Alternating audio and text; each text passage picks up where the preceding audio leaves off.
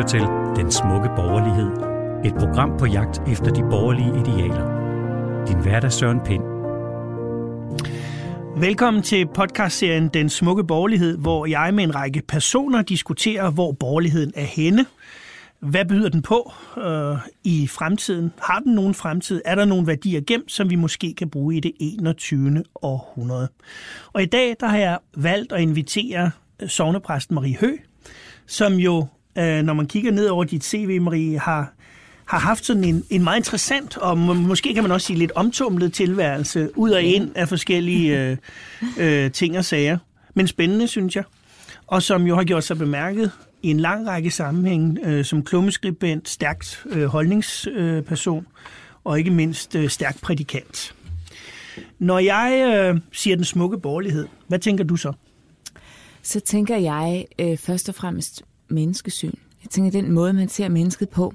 Grundtvig han øh, brugte det udtryk, at mennesket var en guddommelig skabning. Mm. Øh, at vores støv og ånd gennemtrænger hinanden, eller en gud, et guddommeligt eksperiment. Og det tænker jeg først og fremmest som udgangspunktet for den smukke borgerlighed. Altså at man betragter mennesket som et åndsvæsen. Og øh, som Grundtvig også sagde, øh, at man hverken må betragte mennesket som en, en kødpølse eller som en spøgelse, men som en sammenhæng af de to ting. Og det mener jeg er grundlaget for overhovedet at tale om borgerlighed. At man betragter mennesket på den måde. Så der er et særligt blik for det enkelte menneske i forhold til massen, eller hvordan? Ja, lige præcis.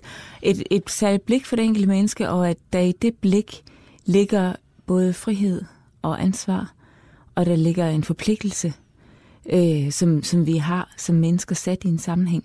Sat i en, en sammenhæng, der er større end vores egen, i en kulturel og historisk, åndelig sammenhæng, en national sammenhæng.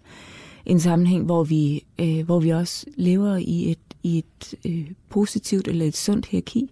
Der skal være den orden mellem mennesker, øh, og at vi er åndeligt beslægtet og betragter hinanden som, som ånds væsener, fordi det at, at være ånd, der ligger jo netop en, en forpligtelse over for den sammenhæng, man er sat i som menneske. Og hvis man glemmer, at mennesket er et åndsvæsen, som jeg mener, at, at er borgerlighedens store problem, hvis vi glemmer det, og, og det bliver glemt, jamen så, for, så rutscher alt andet i det, vi overhovedet kan kalde borgerlighed. Der sker en relativering. Ja, det gør der. Øh, det er jo ikke ret mange år siden, du er jo en af de yngre deltagere i den her podcast-serie, men altså mm. en af de store brud øh, øh, i det 20. århundrede var jo murens fald i 1989. Indtil da havde man opereret med i virkeligheden et ateistisk øh, system, mm. øh, kommunistisk system, øh, såkaldt rationelt system, som stod over for vestens idealer, hvor øh, som jo på mange måder, selvom det er selvfølgelig nogen, der vil fornægte, men som på mange måder jo var gennemsyret af kristendomsidealer. Det var to systemer, der stod over for hinanden. Øh, og vi havde en meget stor bevidsthed omkring den kultur og de værdier øh, dengang. Øh, eftersom du er født i 85, ja. altså, øh, har du nogen som helst erindring om den tid og den angst, som i høj grad prægede min generation? Eller hvordan oplevede du øh, 89 og, og efterspillet i virkeligheden? Ja, altså jeg har selvfølgelig ikke den, den, ja, den, den eksistentielle angst, som det jo i virkeligheden også var, øh, som, som din generation, generationer før mig, øh, har mærket. Men jeg, altså, jeg kan huske murens fald. Jeg kan huske det som sådan faktisk noget af det første, jeg kan huske mm. i mit liv. At, at Berlinmuren faldt, og jeg fik forklaret, hvad det, hvad det var, at den her mur havde adskilt øh, et folk. Prøv at øhm, fortælle om den forklaring. Hvad for en forklaring fik du egentlig? Jamen, jeg fik den forklaring, at øh, hvor forfærdeligt det var at blive, øh, blive afskåret fra en del af ens fædreland, en del af ens kultur, en del af ens slægt, og en del af det, der var ligesom ens ophav og ens historie. Øhm, det kan huske, mine forældre fortalte mig. Min far var også præst, så mm. jeg var ligesom lagt ind i hele den der den måde at forstå et menneske på. Og det var det, som, min, som mine forældre sådan, øh, forklarede mig, hvor, hvor frygteligt det, måtte, det var at få et menneske at blive isoleret på den måde. Og det er også meget, som man måske overhovedet ikke engang kan forstå som femårig. øhm, jeg husker, nogle af vores venner tog til Berlin og huggede et stykke af muren og tog mm, det med hjem. Det gør jeg også. ja.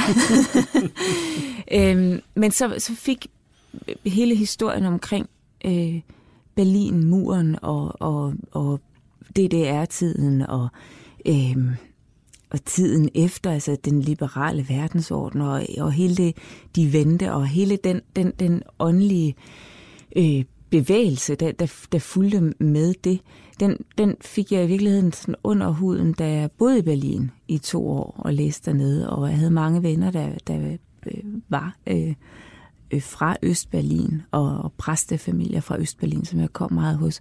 Så der fik jeg en ligesom, fortælling med mig, som selvfølgelig ikke som min egen, men som en, som meget, som en meget stor del af det, der så er blevet, blevet mig og min, min forståelse af verden. Øhm, så på den måde, der, der har Berlinmuren, eller, og, og, og ja, de vente, den kolde krig, øh, den, de ideologiske kampe, der var, sat sig hos mig. Fordi du mødte menneskene selv? Jeg mødte menneskene selv. Jeg mødte deres, øh, deres fortællinger og, og, og deres... Selvfølgelig også den, den fortælling, kirken havde under DDR, mm. altså hvor, øh, hvor, hvor skrækkelige kår man som, som, som præst og som troende menneske levede under. Øhm, og det gjorde meget stort indtryk på mig. Øh, også hvordan kirken var i den grad en, altså stadigvæk en, en åndelig bastion i det gamle DDR. Øh, hvor Stasi folk sad på, på, på bænkerækkerne og sørgede for, at der ikke blev sagt mere, end der måtte blive sagt.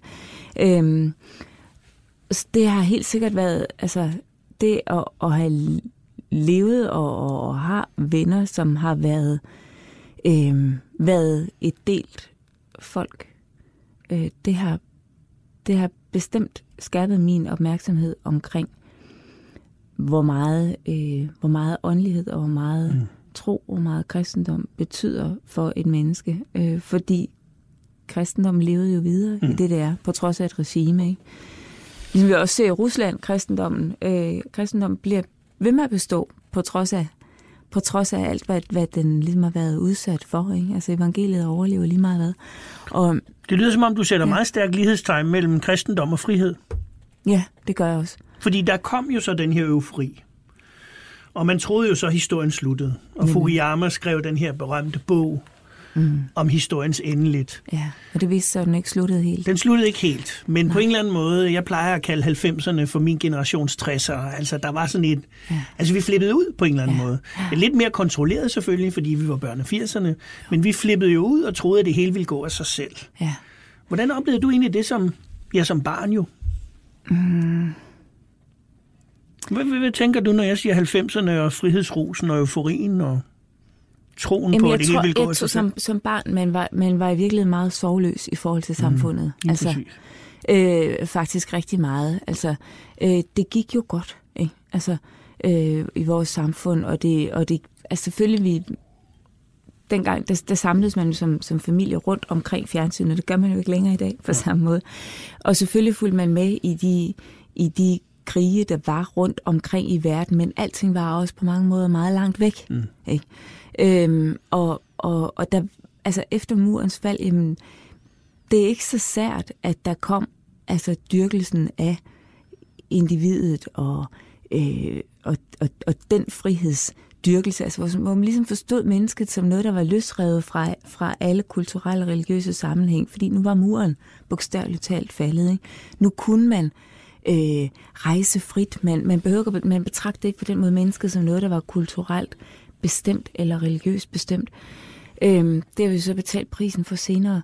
Men, men, men det mærkede man da, mm. da jeg var barn, at der var ikke, som min mor kan fortælle, jamen, de var bange for øh, mm. atomvåben, bange, mm. for, bange for atomkrigen, bange for Rusland. Sådan husker jeg ikke, man var bange for noget. Og hvordan, nu kom du så fra en præstefamilie, mm. og, og du blev så siden selv præst. Øhm, hvordan, hvis du tænker over det, altså du siger selv sovløshed i virkeligheden.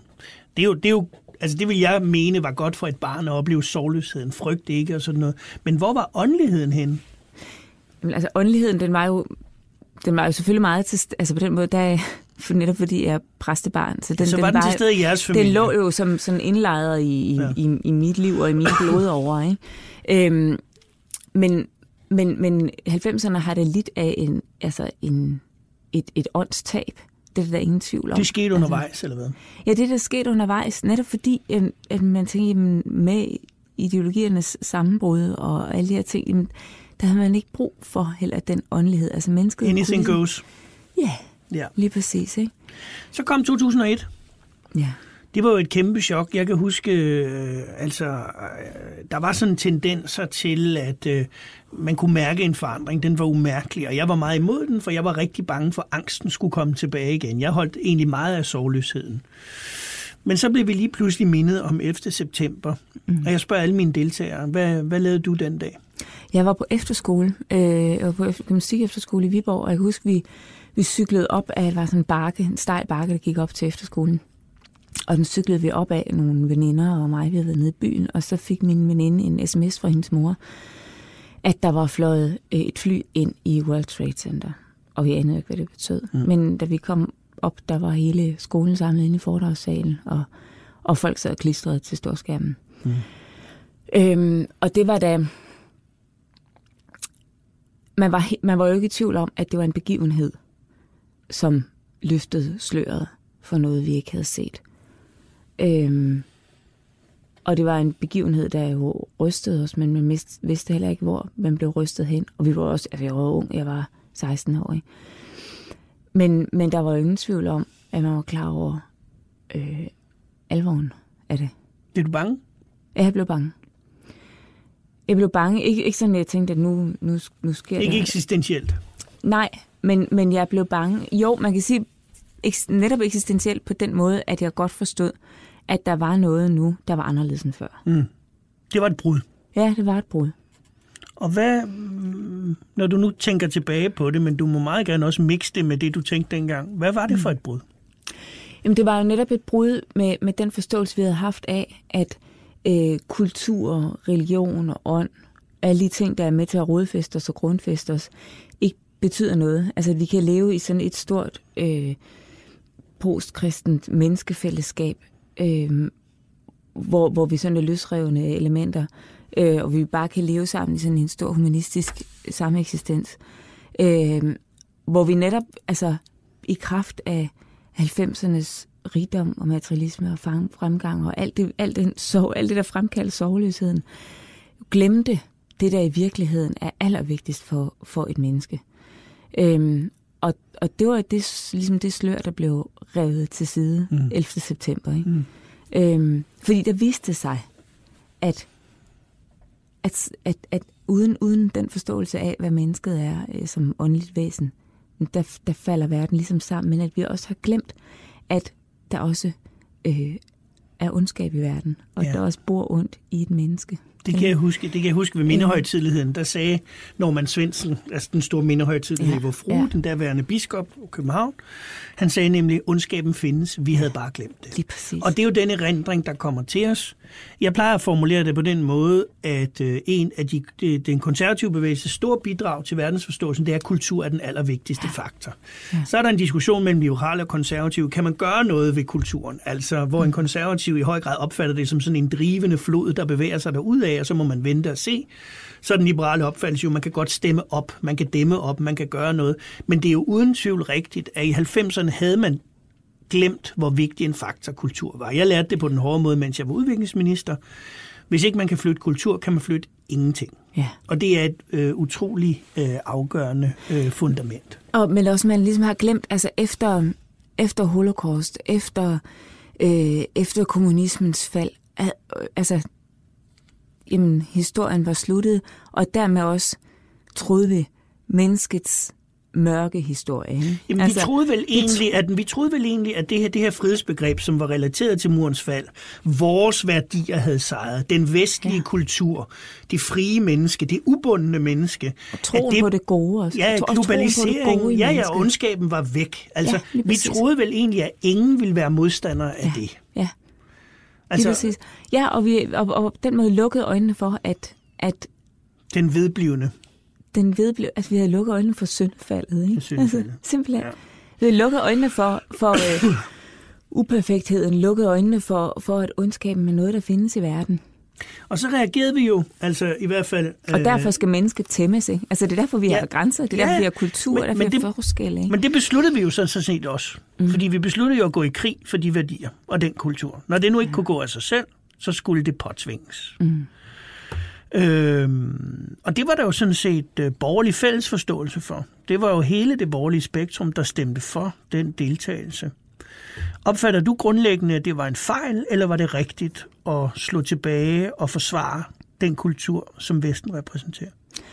Altså, vi skal altid forsvare, når vi, bliver, at når vi er under angreb. Men vi skal ikke gå ud og øh, tro, at vi kan øh, demokratisere et samfund, der i virkeligheden ikke har kimen til demokrati i sig.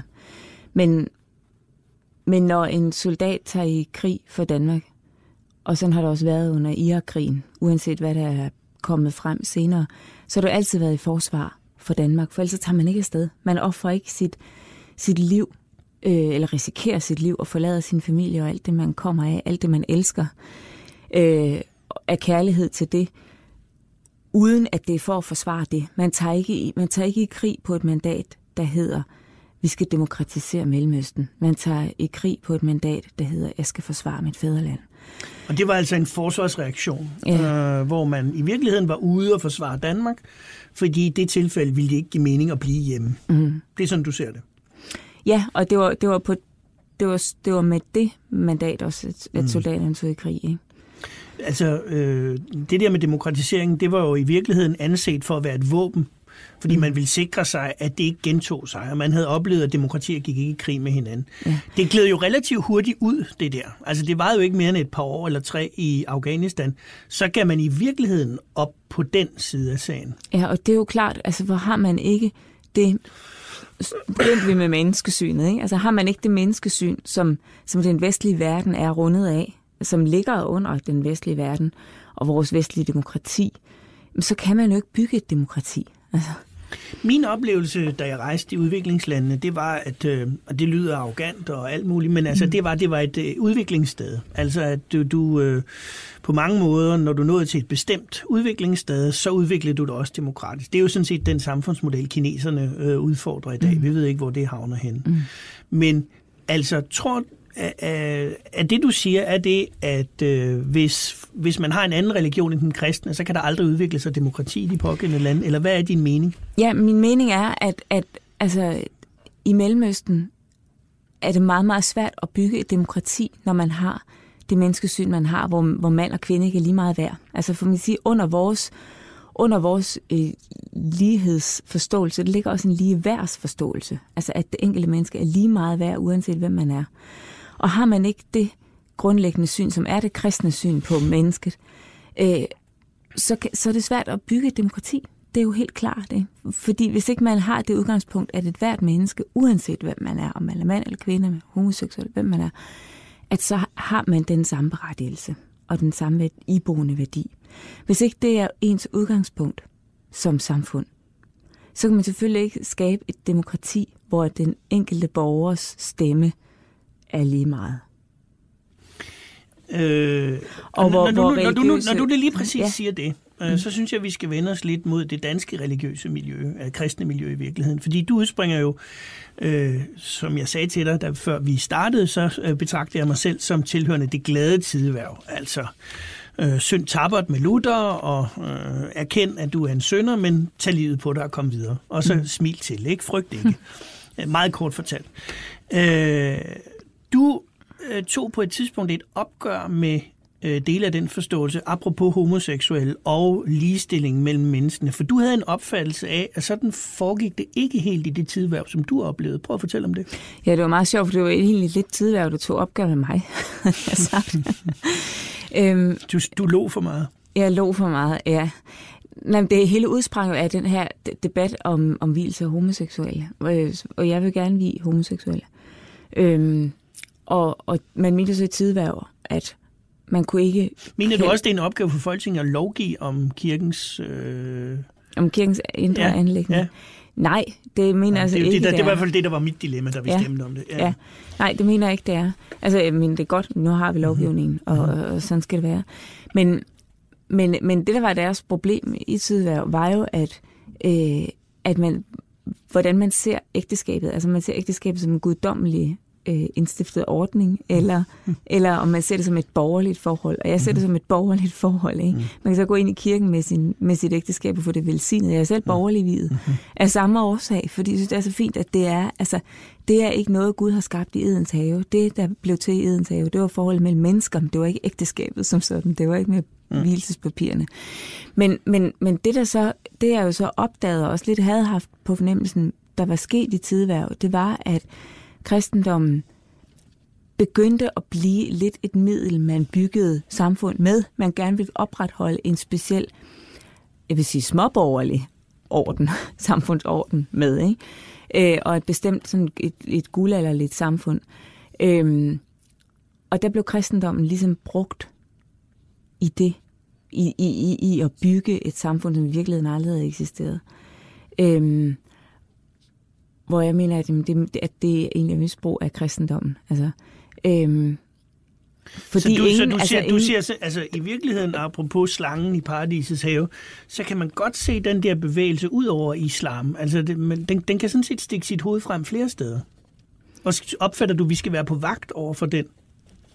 I forhold til altså, vores åndelige forfald? Ja. Ja, fordi vores er også det her med, fordi forstår du, jeg identificerer meget Vesten mm. som det sted, hvor man ser det enkelte menneskes ukrænkelighed. Ja. Det kan man se på en menneskerettighedsbaseret ja. måde, men man kan også se det på en kristen måde. Ja. Men det interessante er, synes jeg, at det syn er ikke kun under angreb udefra, det er sådan set også indenfra på forskellige vis. Ja, ja, det er under angreb af os selv. Og det gør og fra os selv, og, og det bliver det netop, når man fordi det er i virkeligheden, det som kristendommen bliver misbrugt af, mener jeg, og det er de jo vældig vrede over i tidværv, øh, at jeg mener, det er, at, at kristendommen bliver, bliver misbrugt som et, et middel i en kulturkamp. Altså, mm. i stedet for at være den åndelige ryggrad i vores kultur, øh, så bliver den misbrugt som, altså når vi taler om, at, at øh, altså, jeg husker, de sagde til mig, at man kunne ikke være, man kunne ikke være kritisk over for islam og samtidig gå ind for hvilelse af homoseksuelle. Altså, det er jo sådan fuldstændig. Det kan jo ikke, for mig at det er en meget stor kortslutning. Øhm, men fordi, at man kun kan opfatte kristendom på den måde, at det i virkeligheden konstruerer samfundet. Mm. I stedet for, at det er samfundet, der er bygget oven på kristendommen. Øhm, og når man bruger kristendommen på den, på den måde, jamen så er, så er der også et stort tab af, af åndelighed, og dermed også en trussel. Øh, at vi er en trussel også mod os selv. Fæderlandet bliver også en anden størrelse i den der konstruktion. Præcis, fordi der bliver fæderlandet også lidt noget guddommeligt gjort. Ja, ikke? Altså, fordi der er stor forskel på at have et... Altså, et at sakramentalt fæderland. Nemlig, ja. Og der er stor forskel på, om, om man taler det nationale, eller man taler nationalisme. Det er to forskellige ting. Fordi nationalisme, der, der der dyrker man jo fædrelandet, som var det noget guddommeligt, var det som noget bedre end alt muligt andet. Ikke? Mm. Men fædrelandet, det er det givende, og det er det, der ikke er konstrueret. Mm. Og det er det, vi, vi som danskere har kærlighed til Danmark, fordi vi er født i Danmark, og tyskerne har til Tyskland. Ikke? Det, er noget, det er noget uideologisk. Men det bliver ideologisk, så snart man taler om at guddommeliggøre det. Ikke? Så sker der det, altså det her samfundssyn øh, bliver lige pludselig spredt ud. Det her med, nej, vi fokuserer ikke på det enkelte menneske, vi fokuserer på massen, mm. øh, vi fokuserer på den på lydigheden, øh, at der jo er forskel på kvinder og mænd osv. og øh, vi har vi har de krige, vi fører på det, og på et tidspunkt bliver vi trætte. Mm. Det bryder mere eller mindre sammen for os. Vi tager hjem. Mm og tror, at vi kan bygge mure. Katastrofen i Syrien opstår. Folk går på de europæiske motorveje. Alt det her er jo led, og der kommer nogle politiske kræfter, der bliver sluppet løs. Det er i virkeligheden Obama, der starter det. Trump er sådan mere eller mindre, synes jeg, en uelegant udgave af Obama. Mm. Du ser Brexit i Storbritannien, øh, der har det her slogan Take Back Control. Der er sådan en eller anden øh, tanke om, at øh, ja, i virkeligheden, at man kan vende tilbage. Sådan op, oplever jeg det i, i meget høj grad. Øhm, og der vil jeg spørge dig, ser du nogen smuk borgerlighed der? Altså i det her, eller hvor er vi henne nu?